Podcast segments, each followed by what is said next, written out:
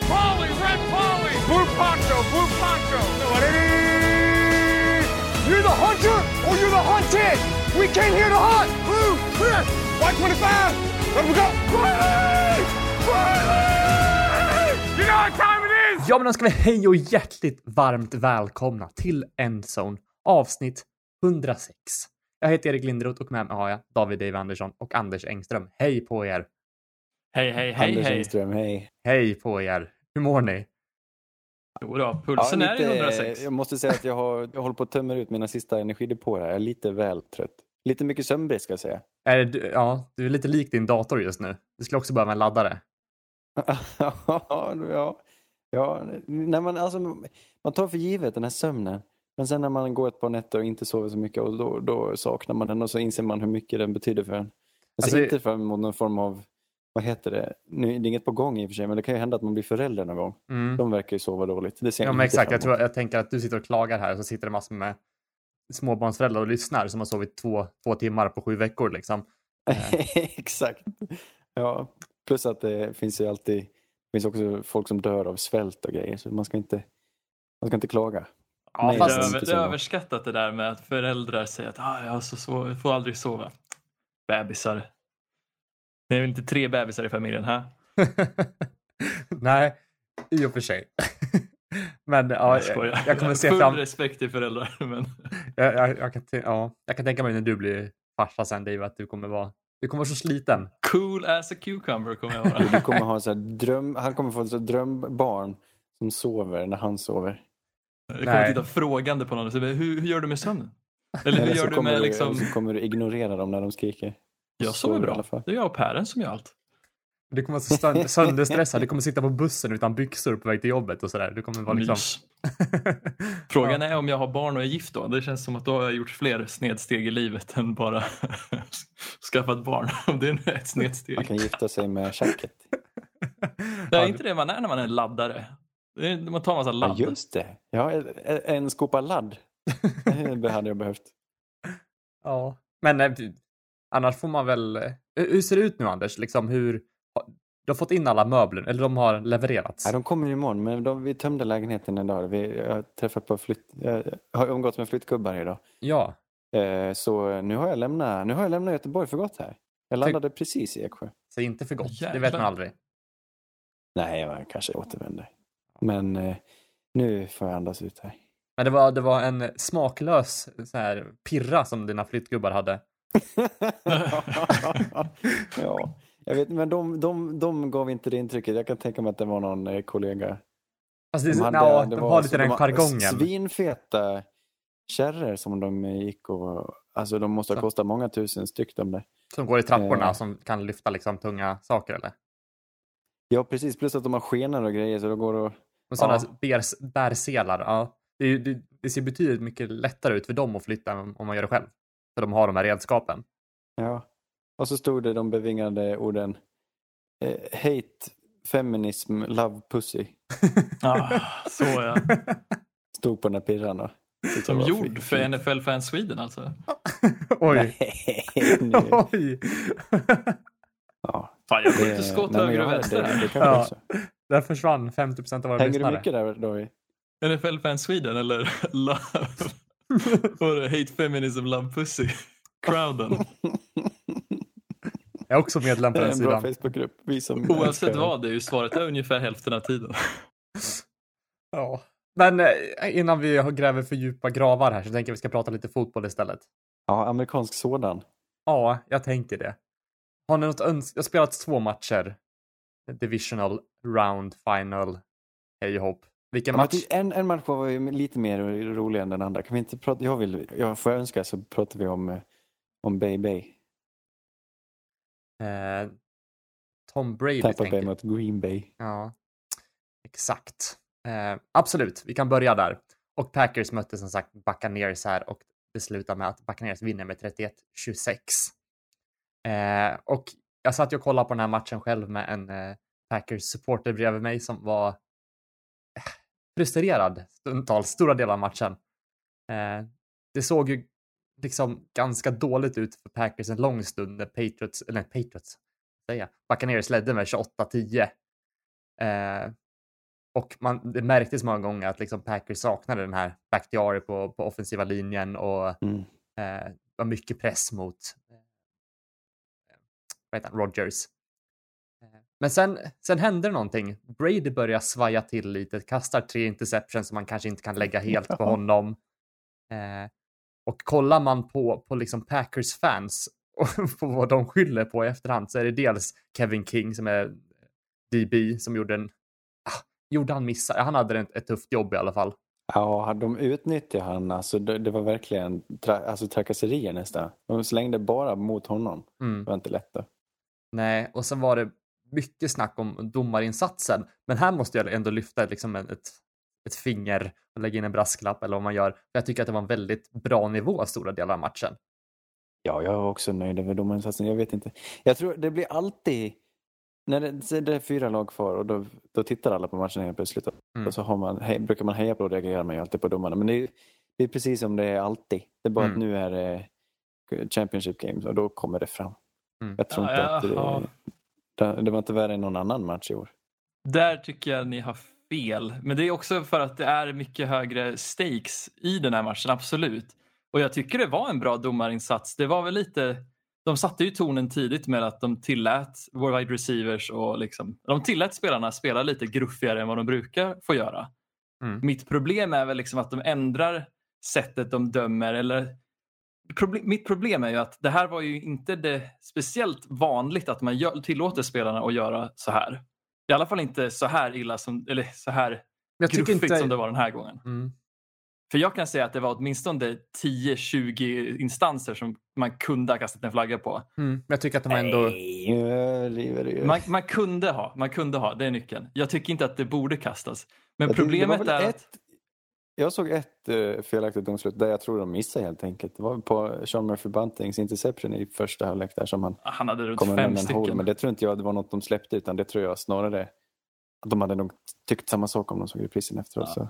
Så tolkar jag det. Och sen var det ju då blev det en holding på slutet. Alltså sista driven när Tampa bara skulle stänga ner matchen med en first down. Där drog de väl en hold på, eller var det en PI på Kevin King? Ja, på Kevin King på Tyler Johnson. Men då var Tyler den å andra sidan ytterst solklar. Jag menar, så de hade satt en nivå och den gick över den nivån.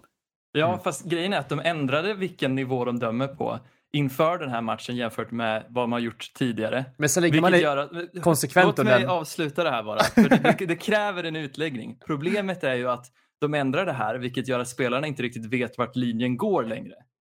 Och det kan ju potentiellt avgöra matcher. Vilket jag vill inte säga att det gjorde det i det här fallet, men det var definitivt en av faktorerna som gjorde att det blev så svårt för Packers att komma ikapp. Och jag menar, jag såg Devante Adams brotta ner, jag vet inte om det var Jamel Dean eller någon av dem i en play. Så det var inte bara försvaret som nyttjade utav det här, utan det var både offense och defense som utnyttjade att man kunde spela mycket mer fysiskt. Men så länge man är konsekvent under en match tycker inte jag det är ett problem. Absolut ska det finnas en grundnivå i ligan. Men som när man har spelat liksom sport själv, då anpassas man ganska snabbt. Man läser av domaren vilken nivå de lägger matchen på och sen spelar utifrån det. Sen måste ju domaren sätta dit liksom... Så att kliva ner med foten och liksom säga att här går gränsen. För risken finns ju att det eskalerar och blir liksom hårdare situationer. Och det tyckte de gjorde på ett ganska bra sätt i slutet. Stundtals det går ju inte att döma helt 100%igt så att det blir helt jämlikt. Det är ju helt omöjligt. Men jag tycker ändå att... Men du är ju domare, eller hur? Visst har du dömt rätt mycket i sport? Ja, jag har ju det. Eller helt okej i alla fall. Men inte amerikansk fotboll och det är väl men det finns ändå, man måste dels läsa av som domare, också läsa av spelarna vilken nivå de vill spela på också. För det brukar synas. Men hur vet vi att spelarna var helt, alltså tänk om det här var något som just det här domarteamet hade kommit överens om inför matchen då. De kanske till och med berättade för spelarna att vi kommer inte kasta onödiga flaggor. Hur vet vi att spelarna är helt överraskade och inte kan anpassa sig efter situationen? Absolut, det är fullt legitimt. Men problemet kvarstår ju fortfarande att om du ändrar hur spelet spelas så ändrar du också liksom vart linjen för en penalty går. Och det är inte så lätt att anpassa sig efter. För jag menar, det var inte så mycket flaggor den här matchen, mer än en flagga på... det var Carlton där va? Carlton Davis som gjorde en helmet... leading with the helmet tackling på en snubbe. Men som utöver det var det inte så mycket flaggor. Nej, precis. Den var ju obvious liksom. Men utöver de här PI holding penalties, det såg vi knappt något. Och det var bara i slutet. Och jag känner personligen absolut, där hade jag nog kanske inte kastat flaggan. Men jag förstår att man gjorde det. Det var ju som pass illa liksom. Jag har bara ett problem med att, ja, jag tycker att det var dumt. Penalties, jag ser att Buccaneers har 2-8 och Packers har 4-30. Så att det är ju inte mycket, inte många penalties det. Men hade vi suttit och pratat om det här om inte Aikman tog upp det gång på gång. Han satt ju och pratade om... Det var inte bara Aikman, det var jättemånga som tog upp det här. Så det här var definitivt en faktor av matchen. När han tittar på matchen, då hör man ju kommentatorerna. Och de pratar mycket om det här. Och jag vet inte om jag... Jag vet inte. Det var inget jag reflekterade över förrän de sa att det här är första flaggan. Jaha, oj, vad kul, tänkte jag. Jag tycker bara det är något positivt när vi får få flaggor. Det tycker jag också. Men jag tycker då ska det vara konsekvent. Hellre att de kastar för många och det är konsekvent än att det är ojämnt. Du tänker konsekvent för... Du har en rimlig poäng där.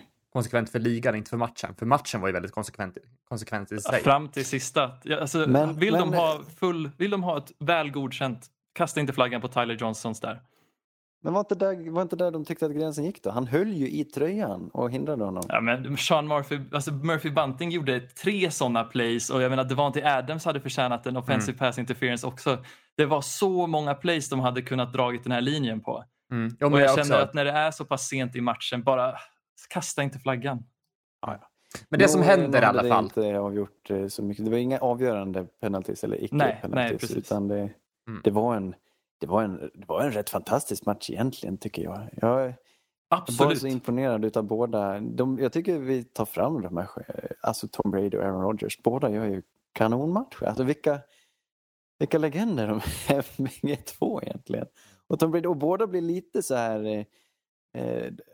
jag tycker de behöver inte gå och tacka och ge blommor till sina receivers direkt. För många droppade bollar från båda lagen egentligen. Alltså, i första halvlek var mycket från Bucks. Nu drog de ifrån ändå, men det var nära att det inte gick, för det var liksom 4-5 droppstider. Fournette hade droppar och Chris Godwin lyckades inte fånga bollar och Mike Evans hade någon dropp.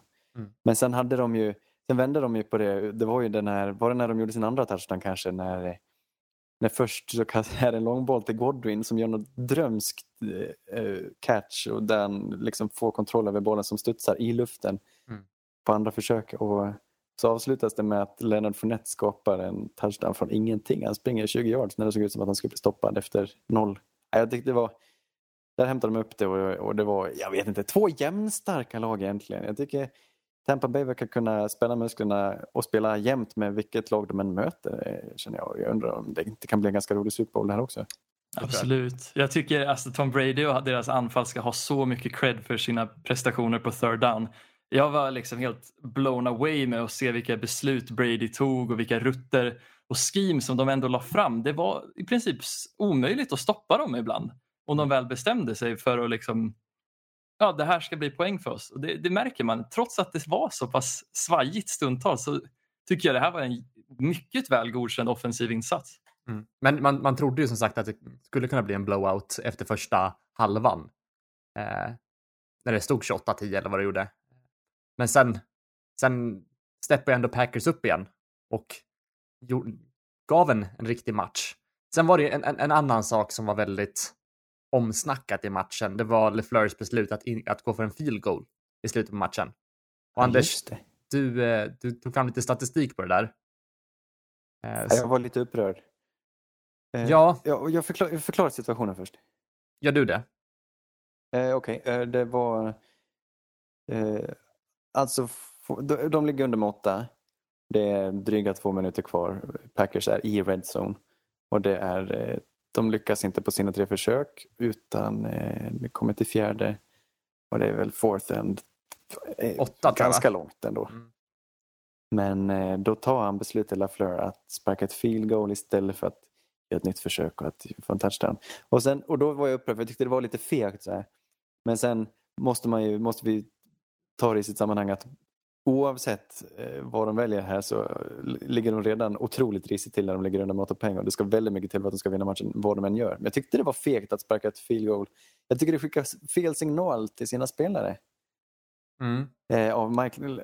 Av Matt LaFleur där, att han väljer att sparka och ge bollen. För då behöver Bucks helt plötsligt bara en first down för att vinna matchen. Hade de lyckats kvittera så hade det ju krävts. Och sen ge tillbaka bollen till bollen, då hade Tom Brady ändå varit tvungen att få till ett figo. Så matchen höll på att rinna dem ur fingrarna långt innan dess. Ungefär när Ryan Suckup uppsatte sitt field goal för att dryga ut ledningen till 8. Men det fick mig att tvivla på Matt LaFleur. Jag undrar varför han valde att göra som han gjorde. Jag tror inte Aaron Rodgers har sagt efteråt att det var inte hans beslut. Han hade kanske inte gjort samma sak, men han förstod väl resonemanget bakom så. Men statistiskt sett så var det inte fel att göra så. Eftersom att vinprocenten var väldigt låg oavsett sparka eller gå för det. Ja, det finns väl säkert olika modeller, men folk sitter väl och tar fram sådana här. Och man får väl se det till situationen, men enligt de modellerna så var det inte något superödesdiget beslut, utan det var väl tack och hej och vad man gjorde. Precis, men alltså, de här modellerna tar ju inte så mycket kontext i beaktning, utan de är ju baserade på... Nej, precis. Den är ju baserad på historisk data. Och jag menar, det här är en match med Aaron Rodgers, en av de absolut bästa quarterbacksen genom tiderna. Det kanske var rätt beslut numeriskt, men det kändes tondövt mot både fans, lag och egentligen alla som tittar på matchen att inte gå för det där. För jag tror alla vi ville se Packers kvittera och sen att det avgörs med en sista drive från antingen Bucks eller Packers. Mm. Ja, det var fel beslut även numeriskt. Det var bara inte... jättefel. Det handlar liksom, det skiljer var någon procentenhet liksom, det skiljer. En till grej som jag skulle vilja prata om, det är ju alltså laget Buccaneers. Hur känns det rättvist, eller vad ska man säga? Känns det som en värdig seger när de tar in den största spelaren genom tiderna och vinner inte åt dem? De har ju ett väldigt bra lag runt omkring. Men hur hade ni känt? Hade ni ändå känt som att det här är mitt lag? Jo, men det tror jag väl, eller? Jag menar, Bucks har ju kämpat jättelänge i flera år med att ha riktigt risiga lag och tveksamt quarterback-spel. Jag menar, de vann väl senast 2002 liksom, Super Bowl. Det är... Ja, och Broncos har väl varit i samma situation. När man plockar in den som kanske ansågs då höll på att bli den bästa någonsin, och så vann han en Super Bowl med Broncos i Peyton Manning. Ja, precis. Fanns det någon som tyckte det var... inte lika värdefullt, eller betydde den, och det var ju i och för sig, det var ju också en laginsats, det var ju snarare försvaret som vann den Super Bowlen, eller hur? Precis, jag tror många räknade med att Super Bowlen skulle komma 2 år tidigare, 2013 där, när Peyton var på den absoluta toppen av vad en quarterback någonsin har åstadkommit. Förstår ni mitt resonemang här också? Ja, jag förstår det, precis. Man skulle kunna ponera att till exempel Drew Brees i Saints hade lagt av efter förra säsongen. Och att vi då hade plockat in Tom Brady, vilket det var inte inaktuellt. Alltså de hade hunnit tänka tanken. Och hade vi då spelat i Super Bowl nu, jag kan inte tänka mig något annat än att jag skulle vara överlycklig. Men jag förstår ditt resonemang. Jag tänker så här, slätta SK ta in Messi liksom, och går upp till division 4. Hade man tyckt att så här, nej, men det här känns värdigt. Ja, eller BS in och Bushov. Ja, exakt. Ja, men det gjorde de ju i och för sig, men då var de ändå, hade de ändå fler. De hade ju Skorven i mål och de hade ju... Ja. Åh, gud. Ja, men ja, det finns något litet så här Lakers-syndrom över det här ändå. Att jag, som utomstående så känner jag ju inte något annorlunda över Bucks eller liksom Brady bara för att han går till liksom ett starkt lag runt han. Nej, det är inte Brady. Och att han sen har framgång. Jag tänker inte Bradys perspektiv. Jag tycker det är dunderstärkt. Jag vet inte vart vi hittar svagheter. Också som inte vunnit en slutspelsmatch 2002 och som året innan, alltså säsongen 2019, vann 7 matcher. Ja, men de hade ju ett stolpskott till quarterback också. Så det var hans fel. Men de visar ju hur mycket en quarterback betyder här om de tar sig till Super Bowl. Liksom. Jag menar bara att jag vill ge mer cred till Brady här som kliver in och... Alltså det är ett bra lag, det är ett superbra... en trupp, men att han kommer in och omvandlar hela andan i laget och får dem att tro på sig själva och spela sin bästa fotboll, varenda individ här, det gör han, och att han bjuder på vasst QB-spel utöver det, men jag tycker jag tycker verkligen att det är stort, och jag är så mäkta imponerad, och vi kommer prata om det varje vecka och vi kommer säkert prata om det efter nästa vecka också, men jag kan inte stryka under det ordentligt nog att det här är jag är hänförd av Tom Brady. Men det är ändå bra, för jag tycker att man ska väl kunna unna någon att om han inte känner att det fanns en framtid i Pats, varför kan han inte gå till liksom ett lag eller en organisation där han kan fortsätta vinna? Jag tycker det är jag klandrar ju inte honom, jag tänker mest som Buccaneers supporter, hur det känns liksom. Känns det som en... Ja, men för dem måste det kännas underbart eftersom de har haft en som torka liksom. Ja, kanske. De har ju inte gått och känt att nu är vi nästan där. Utan det här var liksom de testade något nytt och nu funkar det, och det jag tror inte det spelar någon roll vem det är som är QB. Det är ett lag liksom. Men om vi går tillbaka lite till Packers igen, vad saknades där? För det stämde ju inte. Tror ni att matchen hade sett annorlunda ut om de hade en frisk offensiv linje? Ja, absolut. De tappar mycket. De har hållit skenet uppe liksom. De har haft problem genom hela säsongen med skador här. De har fått hoppa runt och byta plats på folk. Men nu de saknar båda sina tackles här och sätter in inhoppare. Och den här gången märktes det när de stötte på backs. Jag tror verkligen att det hade betydelse. Jag tror Aaron Rodgers, han tog väl 4-5-6 under matchen. Ja, 5-6, och inte bara på den, utan även så var ju Vita Vea frisk igen och spelade inte hela matchen, men han hoppade 30-40 snaps ändå och gjorde skillnad. Alltså det var tryck från mitt framför näsan på Rodgers också. Jag var imponerad av Bucks defensiva linje. Verkligen. Otrolig spelare Vita Vea. Jag är så glad att vi kommer få se honom i Super Bowl. Älskvärd igen. Verkligen. Sannoliken användbart, hörni. Andra matchen som spelades i AFC, det var Chiefs som mötte Bills. Där Chiefs vinner med 38-24. Men vad ska man säga? Bills tog en tidig ledning där, men i andra kvarten så lägger Chiefs in en till växel, och Mahomes i kombo med både Kelce och Hill där är så gott som ostoppbara. Jag gjorde en liten liknelse här. Alltså, jag gillar ju ändå Bills lagbygge, men Kelce och Hill är ju som en restaurang med liksom Michelin-stjärna, men Knox och Beasley är ju som en mosbricka liksom. De har lite Sibylla-aura. Så det känns ju ändå som det är klassskillnad, men de kämpar ju på. En mosbricka är ju inte dåligt liksom. Nej, alltså, nej, lägger du till Stefan Diggs där så har du ju en mosbricka med gold leaf på eller något sånt. Men då får man lite så här räkröra. Grillkrydda. Ja, räkröra, där har du det. Skagerröra. Men Cole Beasley, det kändes ändå som en ganska, kan man säga, komfortabel vinst för Chiefs, eller? Ja, nej men jag tycker det går inte att säga något annat än att de var ostoppbara, och de var huvudet längre än Bills egentligen från start till mål. Nu gick Bills drog iväg lite tursamt i 9-0, men sen tände de till, och det finns inget, vad ska de göra? Det är som du säger, de har sett, eller de har ju, de vann 14 matcher och det var bättre än något annat lag, men de har ju inte sett alldeles strålande ut allt det de har haft. Det har varit med nöd och näppe bland här under grundsäsongen att vinna match Chiefs, men så kliver de fram i den här matchen och ser helt enkelt oslagbara ut. Jag vet inte, jag kan inte förklara, och det är tack vare den här trion och vad heter det? Sen Steve Spagnuolo kom fram och anställdes till det här laget. Jag minns inte vad han hette, deras förra defensiva koordinator. Men han var ju den de klagade på konstant. Sen tog de in Steve inför förra säsongen. Och vilken omvandling. De har bra spelare. Han har tagit fram det bästa ur dem. Och han är ju känd Steve Spags som han kallas. Jag tror han... undrar om han coachade Giants till någon Super Bowl-vinst där. Han är känd för sina zone-försvar. Han är en zone-guru vad gäller coverage. Men här, han kan allt, känns det som. Och han vet precis, han har alltid rätt plan inför varje match, inför laget de ska möta. Här blitzade han sönder Buffalo. Så Josh Allen hade liksom inte tid att låta Stefan Diggs springa någon rutt, utan det var kört. Och Bills O-line hade inget som helst att sätta emot blitzen. Nej, det var väl liksom att Josh fick väl springa liksom för att försöka lösa det på något sätt. Och vissa gånger så var det ju ganska lyckosamt att ta en liten rush, men andra gånger så blev det ju väldigt många loss of yards.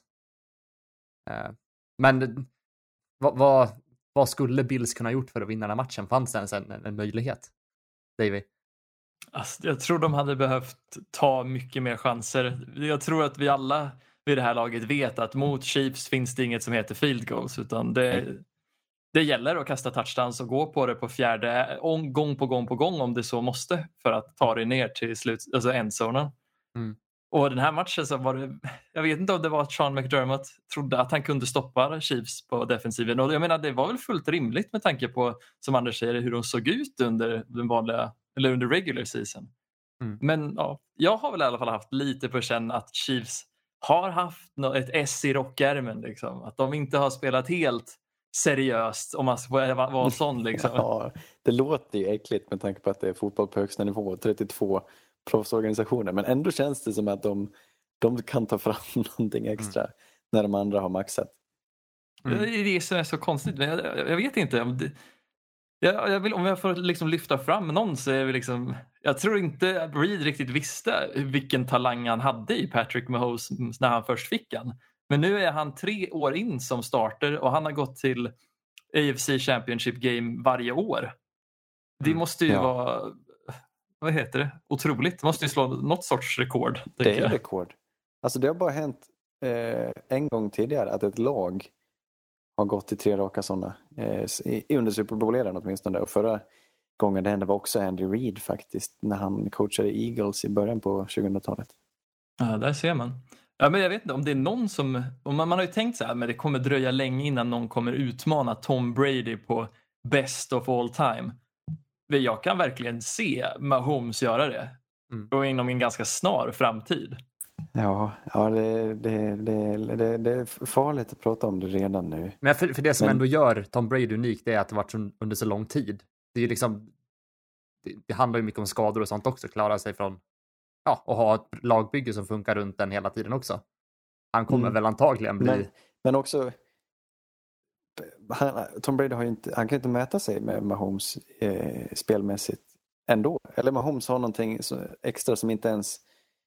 När Aaron Rodgers var ny och blommade ut efter några år och verkligen visade, då var det något nytt. Det här har vi inte sett tidigare. Han är så speciell. Men Mahomes är lite på samma ställe nu i sin karriär. Det är 3 år in och det känns som att han är helt ostoppbar. Rodgers och med sitt Packers, de hade ju inte den här framgången år efter år som Patriots haft. Men Chiefs skulle väl också kunna ha den. Det känns som att Mahomes har en växel till liksom. Som inte ens Rodgers är kapabel till. Båda är rörliga, men Mahomes kan liksom skapa medan han springer för glatta livet. Det är då han är. Då känns han som farligast, och det är det som jag inte förstår hur det är möjligt. Och det jag inte tror att någon QB har kunnat göra tidigare. Nästan. Nej, precis. Det är ju hans spel off schedule som man brukar säga. Att han har sån otrolig liksom, översikt över planen och förmåga att improvisera fram alltså plays som går för flera 100 yards, känns det som. Ja, också de här säkra kasten från obegripliga vinklar. Jag vet, Russell Wilson är skitduktig på scramble drills och hans receivers vet vart de ska stå och sådär. Och han har en grym arm, men han behöver fortfarande lite yta. Men Mahomes kan ju drömma iväg det här kastet och titta åt ett annat håll och ha en 200 kilos edge defender i nyllet. Och den sitter ändå liksom 90% av gångerna. Jag fattar inte hur det är möjligt. Det är vackert där. Mm. Just där, man såg det också på det här underarmskastet till Kelce där, till en touchdown. Det var väl skriptat i och för sig, så det var inte en improvisation, men det är ändå, han får ändå utrymmet att leka också med sin talang, vilket gynnar laget väldigt mycket också. Och så går han så här struttigt och vaggar fram. Han ser så märklig ut. Vi får inte glömma det. Nu har vi passerat den nivån, för när han var ny då skrattade man lite åt hans röst och hans sätt att gå och sådär. Och nu pratar vi bara om hur bra han är, men jag tycker vi ska fortsätta att skratta åt honom. Mm. Det tycker jag verkligen. Han går roligt, han går lustigt. Det är viktigt att påpeka. Det är liksom märkligt, för det känns som att han var den här kidden som hade så här sportglasögon med gult glas när han var liten. Ja. Och det är den här killen som är liksom Linkin otrolig. Nej, vad heter Bono i YouTube? Vad hette den där fotbollsspelaren? David, hette han så? Edgar David, ja. Ja. Holländaren, just det. Han hade sportbriller. Ja, fräcka brillor. Eller Davids. Hette han så? Ja, jag vet. Ja, du vet vad jag menar i alla fall. Ja, han prydde FIFA 03 Det är därför jag vet vem man är. Jag spelade mycket FIFA 03 när jag var lite. Ja, det var ju för sig... Det såg mer ut som innebandyglasögon eller någonting. De var väl helt transparenta, men... Du var Zlatan i Juventus. Du tänker med sådana här Gunners-glasögon, David, eller? Sådana som är till för gamers. Ja, men kanske ännu mer sporter. Som nästan ser ut som simglasögon. Och så har han den när han liksom hoppar hinderbana på gympan. Du tänker som Hot Rod, eller vet han, kickaren i... Ja, men lite så. I Colts där. Och så Mahomes svär att han är snabbare när han har dem på sig, liksom. Ja. Ja, det kan jag också se faktiskt. Kan han köra en liten så här Naruto-run? Är han inte ett Naruto-fan eller? Patrick Mahomes. Kanske. Men ska vi bara blicka framåt lite och kolla Super Bowl? Ja, absolut. Det är ju först Pro Bowl nästa vecka nu. Lite på söndag, va? Ja, ska vi stryka? För nu är det väl ingen vidare tillställning överhuvudtaget, va? Eller har de hittat någon kul lösning för hur de ska presentera Pro Bowl-lagen? Nej, men de säger väl typ annorlunda, men de har inte sagt riktigt hur, tror jag inte. Nej, inte för att man bryr sig. De har ställt in Pro Bowl. Jag vet inte, det blir ju ingen match. Nej, men det är väl något annat de skulle... Jag vet inte. Ja. Det lät ju som att någonting skulle med istället. Jag tycker vi i nästa avsnitt lägger fokus på... För det får vi inte glömma, under Pro Bowl-veckan så är det ju även Senior Bowl. Wow. En premiärtitt på våra prospekt här. Och den går av stapeln. Och jag undrar om det var... För då möter, vad heter det, seniorer, alltså folk som har, killar som har gått 4 år i college, de får ju spela mot varandra i en match och visa upp sig. Och framförallt är det inte, själva matchen i sig är ju inte alltid så, men det är träningen under veckan. Vi kommer få höra mycket om folk här som kommer ploppa upp lite namn, så det ser jag fram emot. Och undrar om det skulle coachas av, för det är alltid de som ligger i botten i NFL som erbjuds att coacha de här. Jag tror Brian Flores vill coacha ena laget, Dolphins tränarstab, men jag minns inte vilka han skulle coacha andra laget. Jag tycker det är en fin tradition där. Någon förälder i andra laget. Ta med sig kärleksbums, egenbakat som man säljer. Nej, ja, ger ut till grabbarna efter. Få lite saft. Ja, så. Ja, det är fint. Men Super Bowl i alla fall. Spelas om 2 veckor. Första söndagen i februari. Och då är det alltså Buccaneers som möter Chiefs. Hemmaplan för Buccaneers. Första gången det händer. Ja, exakt. Ett lag går till Super Bowl och får hemmaplans fördel. Ja. För det är det väl. Vikings var ju snubblande nära säsongen 2017, va? Men då torskade de mot Eagles i slutändan. Just vad det. Häftigt. Vad slumpartat det känns som att det blev under pandemisäsongen. Nu spelar Bucks på hemmaplan i Super Bowl. Ja, supermärkligt. Jag vet inte hur vi hamnar här. Nej. Men jag gillar det. Är helt rött för andra året i följd. Förra året var det 49ers, nu är det Bucks. Och Chiefs. Och Chiefs spelar bort. Eller vad är det? Bucks får välja först. De kommer få välja tröjor. Vilken uniform? Nu har de ju nya uniformer. Vill ni se dem i rött eller grått eller vitt? Vi gillar väl grått, va? Så jag hoppas väl på det. Helt grått? Ja. Nice. Jag hade nog tyckt att de borde ha rött över till och grått ner till. För det tror jag bestämt att de hade 02 när de vann med Gruden. Okej. Okay. Det hade jag velat se också. Jag tror det blir ett snyggt ställe. Och så Chiefs i vitt upp till och vitt ner till. Vi kör helvitt. Ja, läckert. Ja, eller röda byxor. Ja, svårt. Eller slår de till med de gula byxor? Vi får väl anta att oddsen här förespråkar Chiefs. Knappt om något. Men nu får vi inte glömma. Vi borde framförallt påpeka det här att Chiefs har en helt sönderskadad O-line. De också, precis som Packers hade. Så är det någon som ska festa och kalasa här så är det är Vita Vea och hans polare Jack Barrett och Jason Pierre-Paul och kanske blitza lite med White och David och de här. Undrar om Winfield kommer tillbaka. Skador på Bucks å andra sidan. Det är ju deras safety par spelade ju inte den här matchen. Eller Whitehead startade, men han tacklade sönder sig själv och Aaron Jones. Och jag vet inte, jag tror han är osäker till Super Bowl. Vi får väl se. Han drömde till axeln. Och Antoine Winfield Jr. han startade inte förra matchen. Undrar om han är redo och frisk till Super Bowl. Nej. Antonio Brown startade inte heller senast här. Ja, just det. Vilket, ja, det kan väl absolut ha en stor påverkan.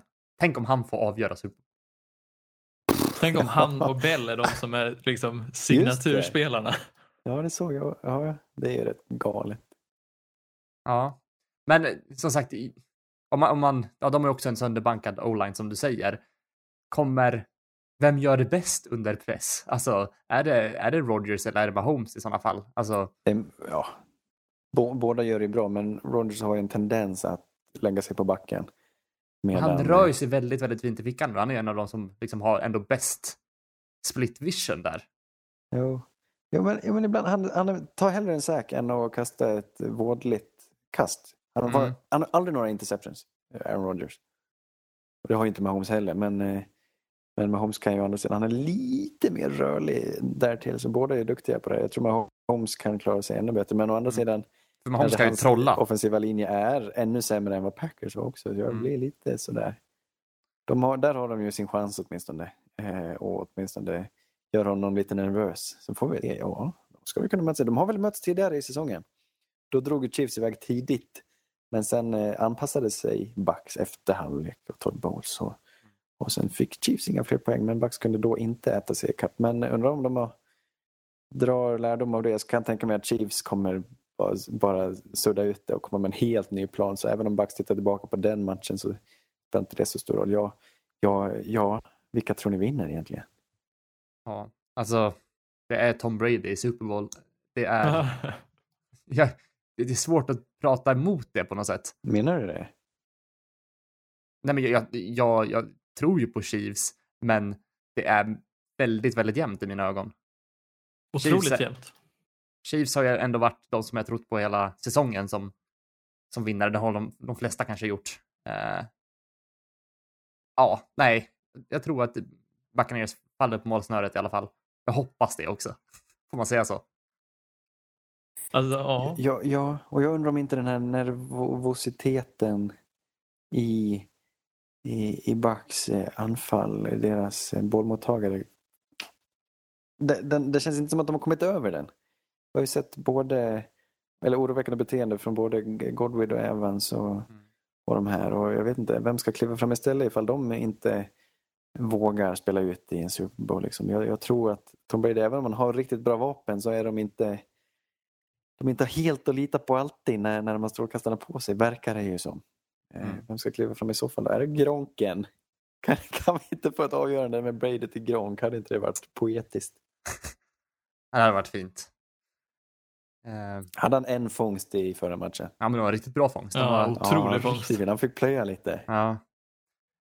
Men det kan hända att de smäller in han lite mer också. Men något jag tänkte på också, som inte kanske har med den här matchen att göra så mycket, men hur lång tid kommer det ta innan man blir tröttnar på Mahomes och hatar att han är i toppen och bäst? Kommer man göra det på samma sätt som man liksom känner så för Brady, eller de olika spelare, att man kan känna någon form av medkänsla för Mahomes på ett annat sätt? Du kommer definitivt att känna så. Du kommer ha respekt för honom, som man hade för Brady. Men är det inte så här när det är ett lag som är bra år efter år, jag tänker att det är så i alla sporter, då hatar man dem för att man vill slå dem bara. Ja. Den enda mildrande faktorn jag kan tänka på, det är att Andy Reid är ju 10 gånger mer kramgo än Bill Belichick. Så han kanske mildrar liksom den här... Nej, jag vet inte heller på den alltså. Det känns som Bill Belichick biter den om man försöker krama han. Ja, men... Lägg av, jag hade hellre försökt krama Belichick. Nej, alltså, vad har du emot Andy Reid? Han är ju ashärlig. Han är superplatt. Allt han pratar om är cheeseburgare. Och han tycker att det är lite kul varje gång. Fast det skämtet är liksom, nej men det är gjort. Men det är inte det, alltså han är ju en gubbe, en fet gubbe. Vad förväntar du dig? Vad har du för ribba på han liksom? Tror han ska droppa någon akademisk journal han har läst? Nej. Den här grannen pratar om börjare. Ja, men, något nytt skämt kanske vore kul. Nej, jag vill se han i Hawaii-skjorta ätandes något flottigt på Combine. Det är liksom när du blir det som bäst för mig. En dubbel frisko. Ja. Jag vill att han filmar sig själv. Och ha valrosfilter på. Det hade jag uppskattat. Har ni sett den filmen? Valrosfilmen? Nej. Den heter Task. Alltså, är den tecknad? Nej. Det är en...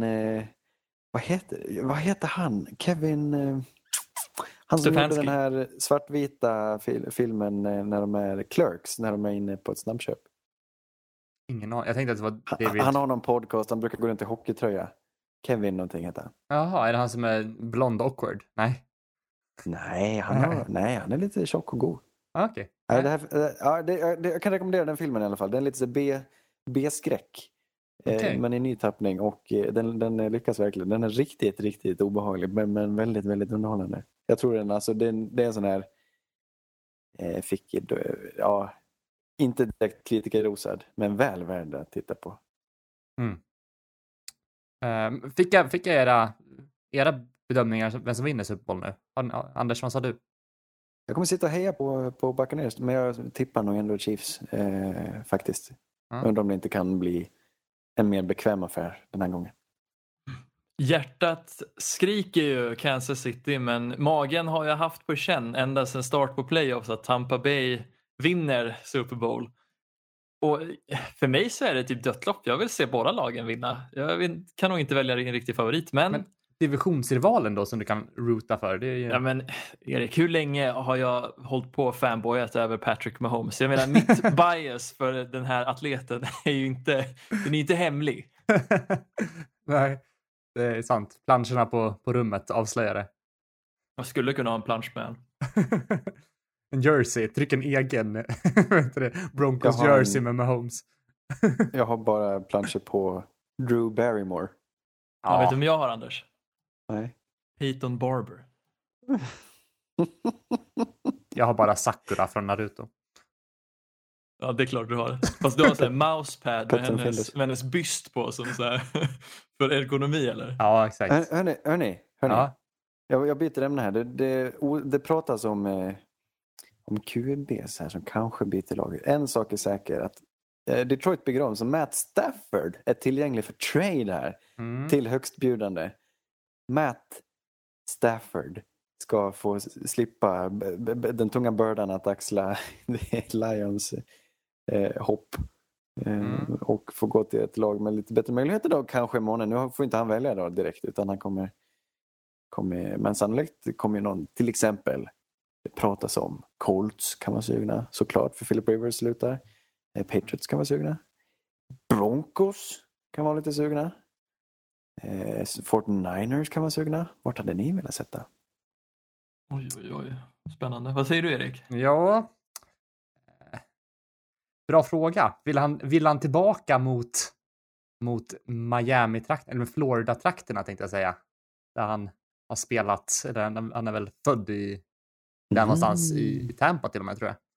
Han kanske vill tillbaka åt det hållet. Men ja, jättesvårt att säga. Jag tror nästan att han skulle kunna platsa typ i Colts. Alltså det hade ju varit en, jag vet inte. Jag får någon sån här känsla av att han är lite beroende av bra receivers som kan ta hans... Han tycker om att liksom slänga runt den. Han hivar gärna en boll. Han tar risker. Men Colts har inte det här bollmottagare...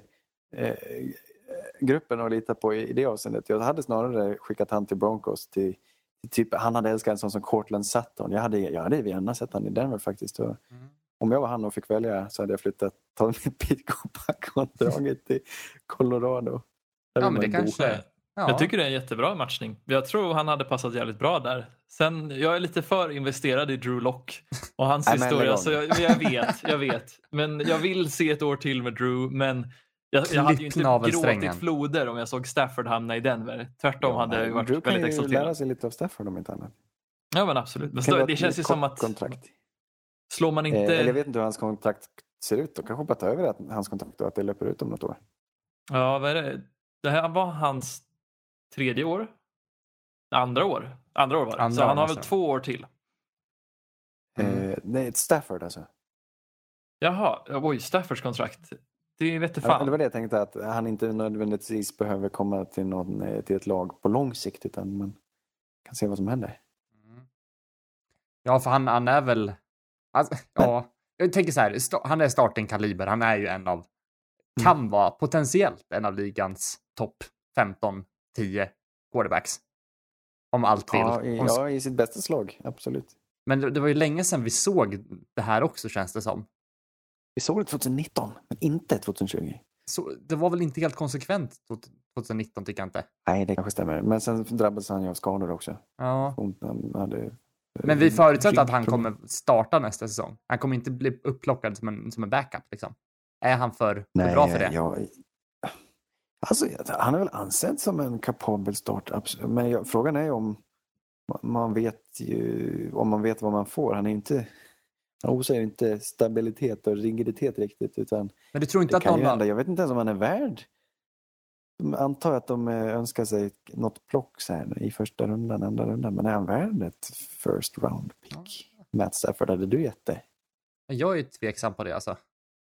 Jag hade ju gjort allt för att försöka liksom undvika det. Men jag hade ju inte sett att det är omöjligt att han heller skulle gå till något. Eftersom att han kanske inte är så långvarigt heller att han går till något av de lagen som kanske draftar en QB högt. Säg att han går framför, säg Jags eller Jets eller något liknande lag. Att han är där en eller två säsonger och har deras first round pick där som är en quarterback bakom och myser. Det ska bli kul att följa. Och det vi avfärdade som fåniga rykten har ju verkligen nu. Alltså det är någon sorts snöbollseffekt på laget Houston Texans. Och jag har inte läst på, jag fattar inte allt som har hänt. Men de verkar ha ordentliga problem i ledningen. Och nu vill Deshaun Watson, enligt uppgift, därifrån. Mm. Deshaun Watson kan bli... Alltså han är ju bland... tänk Deshaun Watson på marknaden. Alla måste vilja ha honom. Mm. Definitivt. Ska han ta vägen? I så fall. Om man nu inte vill vara kvar. Om man tvingas släppa honom.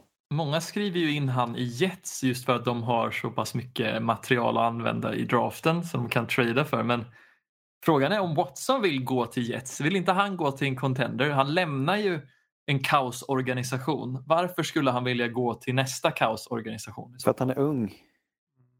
Tänk att få spela, alltså hans karriär har precis börjat. Tänk att få spela sin karriär i New York. Bara det. Det är ju... Kan han inte snacka med Joe Judge då och hamna i Giants istället? Jo, det hade jag ännu hellre sett. Kanske. Jag tycker ändå... Det är lite spännande för att de har mycket, det är mycket nytt som händer i Jets. Så ny tränare, ganska ny general manager i Joe Douglas där. Och de har ju lite spännande vapen i Denzel Mims kanske. Men å andra sidan är de ju på plats 2 i draften Jets. Om de inte slänger den på Watson kan de slänga den på den näst bästa QB:n i prospektmässigt. Så jag vet inte. Jag kan tänka mig att kanske även... Jag hade snarare velat sett han i Dolphins där. Om, som du säger, en contender. Det hade varit Dolphins häftigt. Var ju nära att ta sig till slutspel. De har också väldigt mycket slängar för honom i form av plock. De är 2 plock i första rundan i år. Och om de inte har 2 plock i andra rundan också. Då har de Tua Tagovailoa. Men det är inte värt att chansa på honom om du då har chans på Deshaun Watson. Ja, vi har pratat om det tidigare och det är mycket, mycket spännande. 49ers, kanske. Men jag måste ge en känga till Texas. Alltså, bränn ner hela stadion om det är så här ni hanterar en franchise quarterback och hela den här situationen. Hur kan det ens vara på tal om att en franchise quarterback ska lämna organisationen när han är, han är inte ens 25? Nej. Det är, jag förstår inte heller. De ska hellre sparka hela ledarstaben och allt annat. Liksom. Det ska ju gå före. Han är 25. Korrektion, han är 25. Han är inte ens 26. Vad sjukt. Jag är inte superinsatt. Men det verkar inte gå bra någonstans där. Och det här är ju mer en följd av all skit. Att nu han inte och står ut heller. Men det var något om någon... Det är att ägaren var förtjust i någon annan och som han lät få alldeles för mycket makt. Och han var liksom väldigt, väldigt religiös. Och det var mycket egon och mycket intriger här. Så det tar nog tid att rädda ut den här syltan. Och de har fortfarande ingen tränare. Jag skulle ha behållit Bill O'Brien. Det visade sig som att de hade betydligt större problem än Bill O'Brien. Tänk så var Bill O'Brien limmet i en annars otroligt dysfunktionell organisation. Och han var den som liksom städade upp allt men fick all skit. Jag tänker så någon sån här gammal struktur man gjorde med glasspinnar och limpistol. En fackverksbro. Alltså alldeles för mycket lim liksom, men det höll ändå uppe. Ja. Det var inte snyggt heller. Nej, men det höll ihop. Och han är het. Vem? Bill O'Brien. Han. Likt, nej, det var roligt att leka med limpistol när man var på det stadiet. Vi har folk som slutar här. Ja. Philip Rivers, vi nämnde det kort. Han tackar för sig. Mm. Det här var hans sista år. Ja. Ja, han skulle börja coacha, va? Visst var det så? High school. Ja, jo, men det har jag. Det kan jag tänka mig. För det har jag sett att han... Alltså han var... jag såg om det var något klipp från NFL-films eller någonting där... När han valdes till tränare för ett high school-lag. Han har varit utsedd som tränare där länge. Han blev alldeles gråtfärdig. Det var hans dröm, för hans farsa coachade high school. Mm. Så det var liksom bland det största som hänt i hans liv. Att få bli utsedd till tränare för ett high school-lag. Och det var så vackert. Mm. Och han har ju verkligen den här, alltså, tränarfarsa-auran. Han skriker på domaren, om ni minns den. Jo, ja. Den arketypen. Absolut, den minns vi. Ja.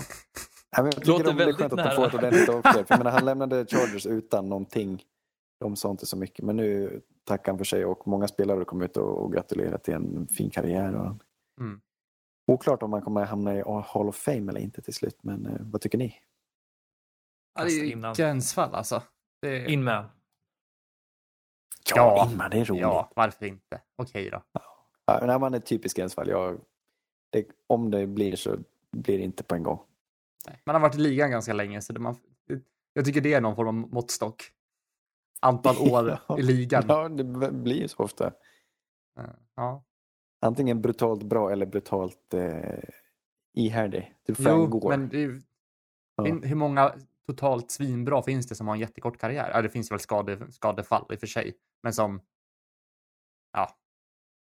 Jo, men det finns ju några om inte Barry Sanders. Nej, det var inte kort. Barry Sanders, år. Calvin Johnson. Men Megatron också. Han borde bli invald redan nu. Jag tror han är... Det är Peter Manning och... vad heter han, Megatron? Vad heter han egentligen? Johnson, Calvin Johnson. Ja, Calvin Johnson. Calvin Johnson. Är berättigade att ta sig in nu om de blir framröstade. Och kan tänka mig att de... Det kan ta sig in på första försöket faktiskt. Åtminstone Manning såklart, men även Kevin Johnson. Han förtjänar det. Han är cool. Det tycker jag med. Jag tycker båda är... För mig borde de vara no-brainer, liksom first ballot. Men man vet ju aldrig. Jag undrar på om inte han... Gale Sayers som en kort karriär. Men han har nog Hall of Fame. Skitsamma. Mm. En till. Ja. Marquise Pouncey, den eviga centern. Den eviga pro bowlern i Steelers. Han har sagt att han ska sluta. Jag vet inte om vi har så mycket på honom än att det är märkligt att han alltid är i pro bowl. Ja, jag tänkte säga det. Alla de här casual NFL-fansen som Pro Bowl-röstar skriker in i kudden kollektivt nu när de inte kan rösta på Marquise Pouncey som center längre. Vem ska de nu rösta på? De ska få välja ny center i Steelers. Ska rösta på han istället? Oj, är det Villanueva de skickar in där så kan de fortsätta och bandwagona Steelers också. De Steelers, de kommer vi prata mycket om nu nästa månad, alltså, tror jag. Det är mycket som ska till i den organisationen. Ja, en sista är ju Greg Olsen. Går i pension igen alltså. Ja, just det. Det var ju förra året också. Ja, eller var det 2 år sedan. Ja, han tog väl 1 år off. Men nu ska han definitivt göra tv. Okej. Okay. Mm. Undrar om inte han gjorde någon provmatch. Och att jag vill minnas att det lät ganska bra. Jag minns inte i vilket sammanhang det var. Men jag får med att han verkar som klippte skuren för tvn i alla fall. Mm. Ja, men jag får mig också att han var testade på lite där. Ja. Så att det blir nog bra. Ska sägas gamla tight end då i Carolina Panthers. Par häst till Cam Newton. Det var en fin tid, jag tänker mig. Mm. Många gamla legender i det laget som... De har ju haft ett ordentligt generationsskifte, men det var väldigt många bra spelare när det begav sig i Carolina. Verkligen. Var känd som three-leg Greg, om jag inte minns fler. Jaha. Vad skulle det anspela på då? Alla som heter någonting med Greg måste ha ett smeknamn som eller liksom det rimmar på leg, som man oavsett... dålig fantasi av sina lagkamrater. Ja, men Greg the Leg. Och, alltså, det är ju alltid... Ja, just det. Så bara för att kunna göra den parallellen. Så. Huge cock Greg. Ja. Yes. Erki-perki. Det var bara hans mamma som sa så till honom. Ja. Du, lite nya tränare. Ja. Vi snundar vidare. Det är bekräftat nu. Dan Campbell är ny tränare i Detroit. Han hade en väldigt märklig presskonferens. Har ni sett något från den? Nej. Nej, jag kan rekommendera. Han pratade om...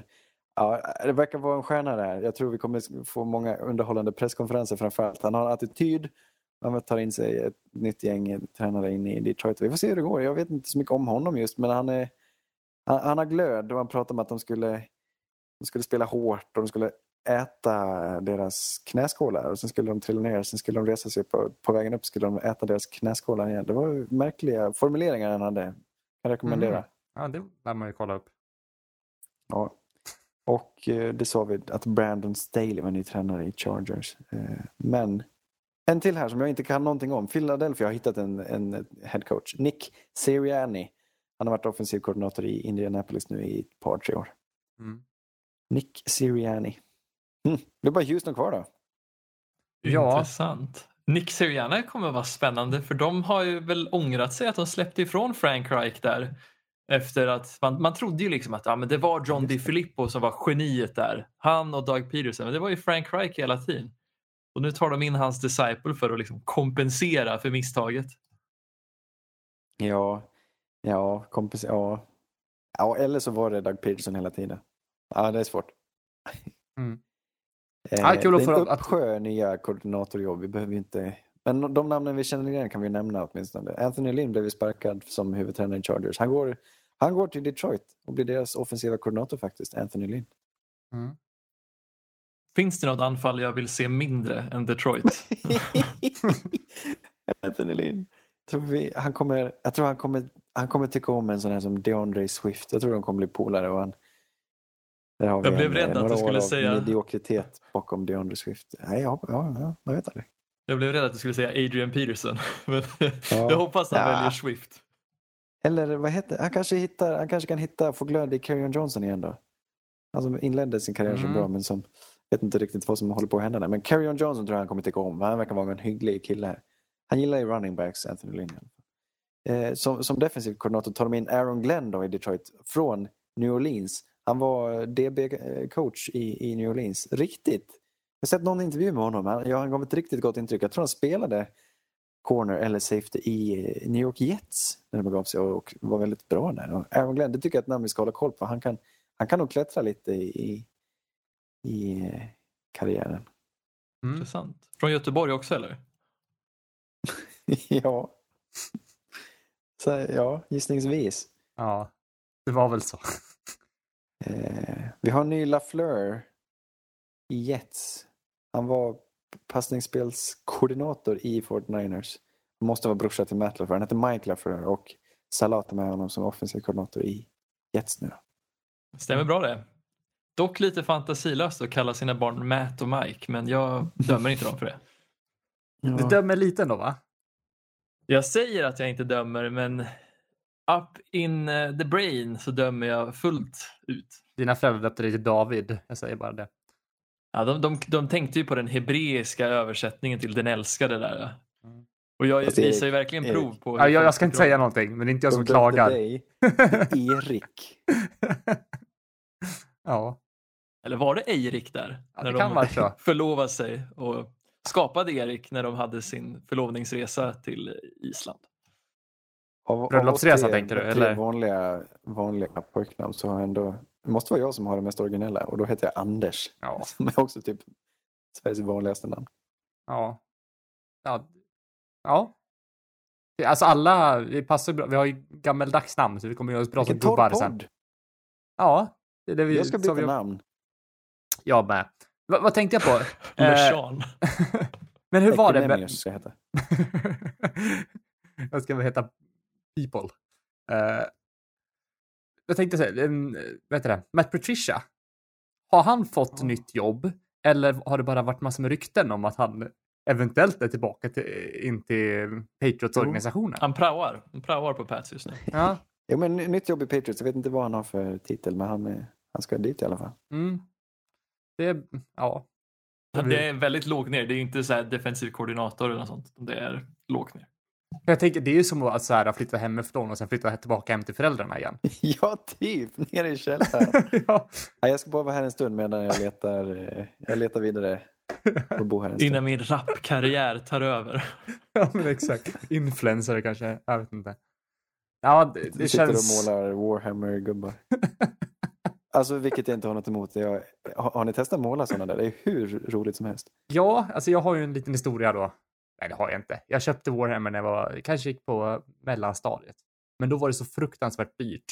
Så man köpte några sådana gubbar. Som, man behöver köpa färg också. På den tiden så hade man ju liksom inga pengar.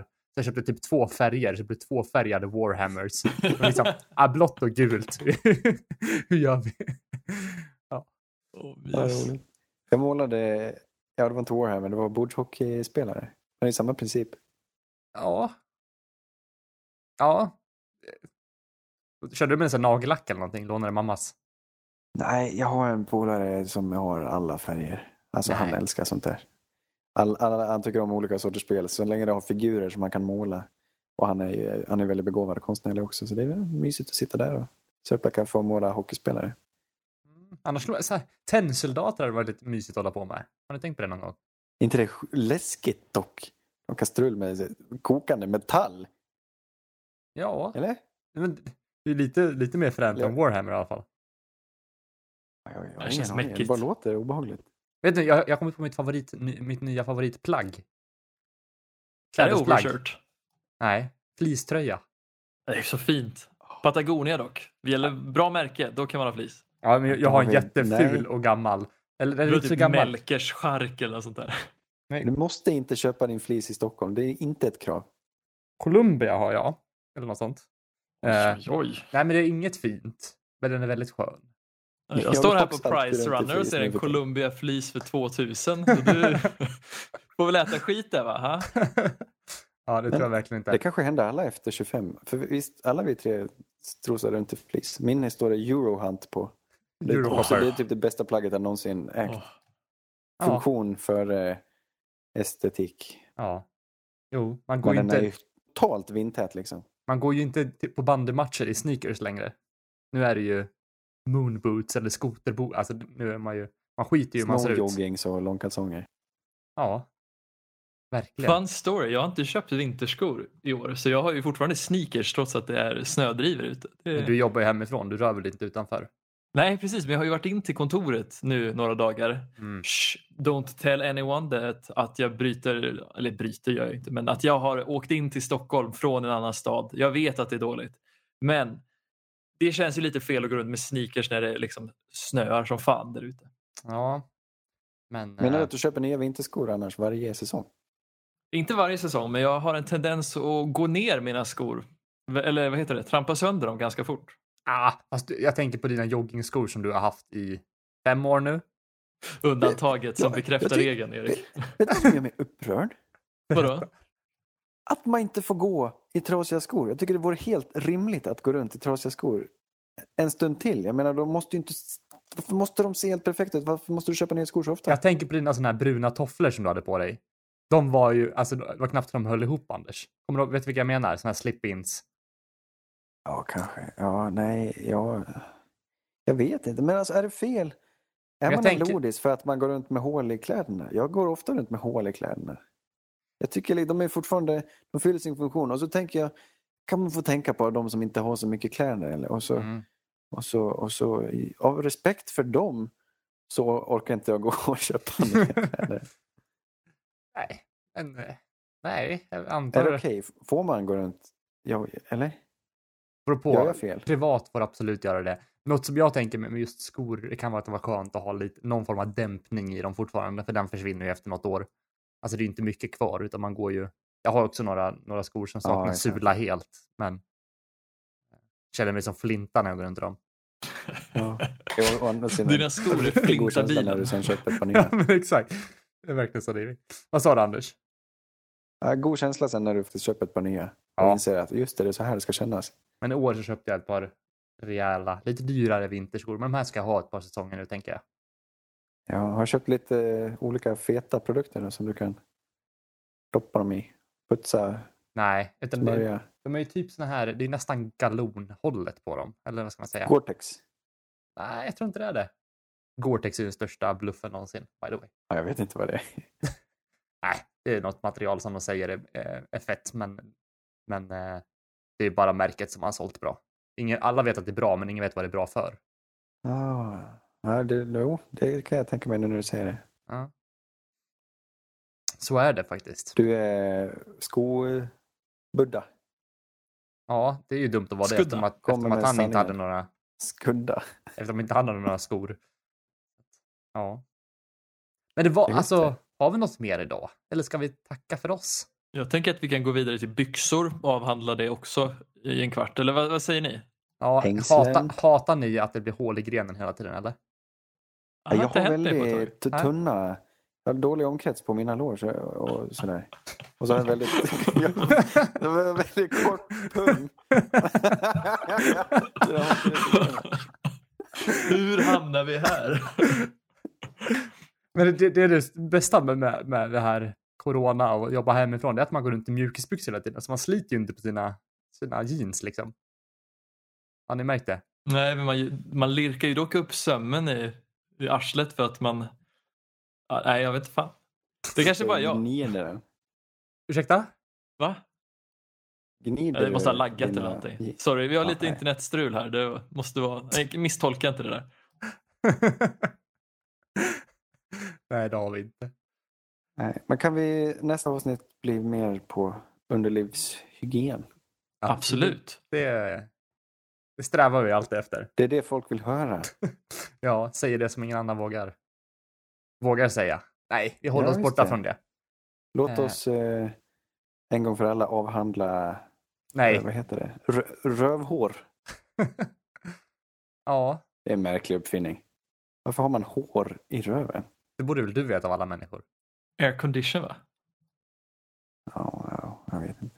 Nej, men det är väl så lätt som att det är skydd från bakterier och smuts. Ja, men det måste ju vara... Är det som en borste eller? Det är som ett, men varför har du inte, för jag menar... Tänk dig som att det är som gallret på amerikanska fotbollshjälmar. Det är för att det inte ska komma in och himla händer och bollar och skit i det. Men varför skulle inte kvinnor behöva det då? För det är väldigt skillnad i behåring mellan män och kvinnor.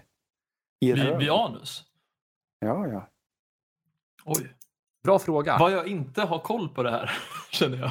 Olika testosteronnivåer. Varför har män hår i ansiktet för? Vadå, gör testosteron att man får hår på anus också? Jag vet inte. Jag har inte män hår i röven. Jag brukar inte bläddra i de tidningarna, men jag tror att män generellt har hår i röven. Fan, vi måste till Medibas och slå upp en studie på det här, Anders. Anus hår. Ja, innan vi går vidare, eller innan vi spinner vidare för mycket på det, så tar vi avsluta nu, tycker jag. Vi blir tillbaka nästa vecka igen. Avhandlar kanske... Det som är istället för Pro Bowl. Och blickar framåt. Kanske mer Super Bowl också då. Lite kanske klarare besked på skador och liknande. Så lite spekulationer helt enkelt. Och, ja, om det kommer några nyheter så avhandlar vi dem också. Tills dess så får ni ha det så himla bra, hörni. Tack för att ni lyssnar. Vi finns där poddar finns. Dela oss på Facebook för att se när vårt nästa avsnitt kommer ut. Så hörs vi. Puss och kram. Hej. Hej, hej, hej. Red Polly, blue poncho, you're the hunter or you're the hunted, we came here to hunt, blue, red, white 25, let 'em go,